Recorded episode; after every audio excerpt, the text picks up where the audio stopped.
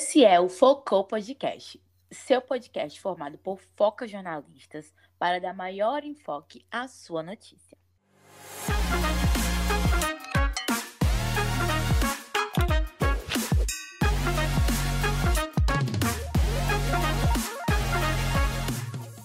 Esse episódio tem a apresentação minha, Lari Castro.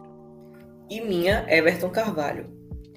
A edição de som é de Edu Júnior, o roteiro é meu, o texto é de Everton e a pós-produção é de Carolyn Castro e Caroline Mello.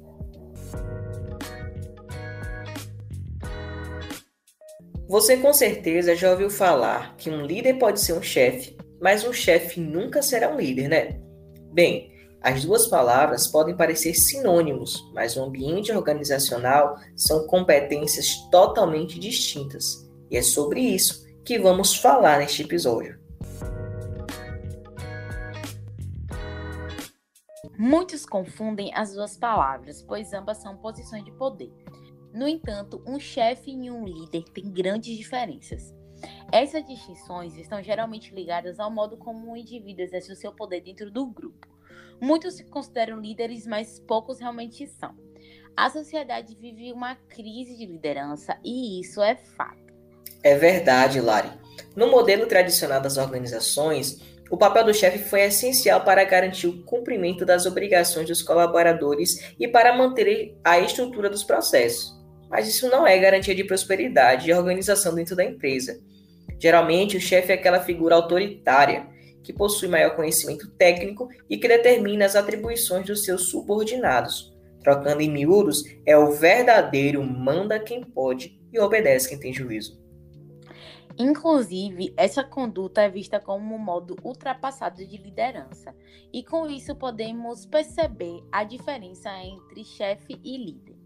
Isso porque o chefe não se preocupa com o desenvolvimento das pessoas que lidera. Apesar disso, cobra muitos resultados sem dar a devida orientação, o que gera um clima organizacional mais tenso, desagradável e cheio de pressão. Exatamente. Podemos notar uma nítida diferença entre a figura do líder que é relacionada com inspiração, motivação, compreensão, totalmente contrária à figura do chefe. A pessoa que lidera inspira outros a fazerem as suas vontades, independente da pressão ou de situações alheias, além de levar o funcionário a dar o seu melhor de forma muito natural. O líder entende que as pessoas possuem competências que precisam ser gerenciadas e que elas possuem necessidades e comportamentos distintos. A relação de poder que o líder possui sobre a pessoa se trata de influência e não de autocracia, como no caso do chefe. Para um líder, a capacidade de pessoas executem as suas tarefas se dá através da comunicação e do trabalho em equipe. Segundo Sônia Jordão, especialista em liderança, liderar é a arte de conduzir as pessoas para que façam o que é necessário por livre e espontânea vontade.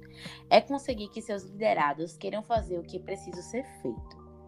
Para que essa ação seja feita de melhor maneira possível na organização, trazendo feitos positivos para todos, é necessário que uma pessoa esteja à frente.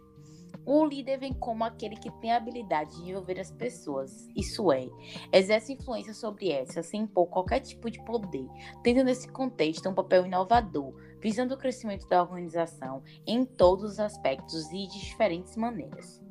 Pois é, já deu para perceber que o caminho da liderança é muito mais próspero, né? A liderança não está necessariamente atrelada ao cargo que possui, mas sim às atitudes você que está me ouvindo pode se tornar um excelente líder mudando seus comportamentos perante suas relações de trabalho. Um dos quesitos centrais de maior importância é a autoridade. O que para o chefe sua autoridade vem do cargo que ocupa e por isso ele manda e os liderados obedecem. Há mais temor do que respeito nesse caso. O líder é completamente diferente. Conquista o respeito dos colaboradores que passam a querer se esforçar por ele.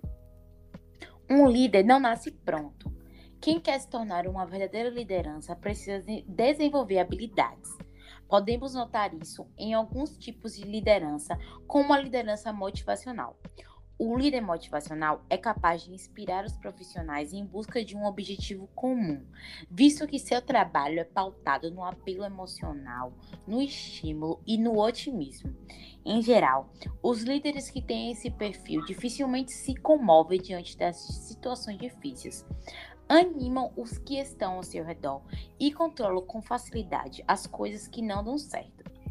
Sabe, Lari, podemos citar também o líder situacional, aquele que está relacionado à mudança de estratégia e à variação de comportamento para lidar com as situações diárias e os diferentes tipos de, co de colaboradores da melhor maneira.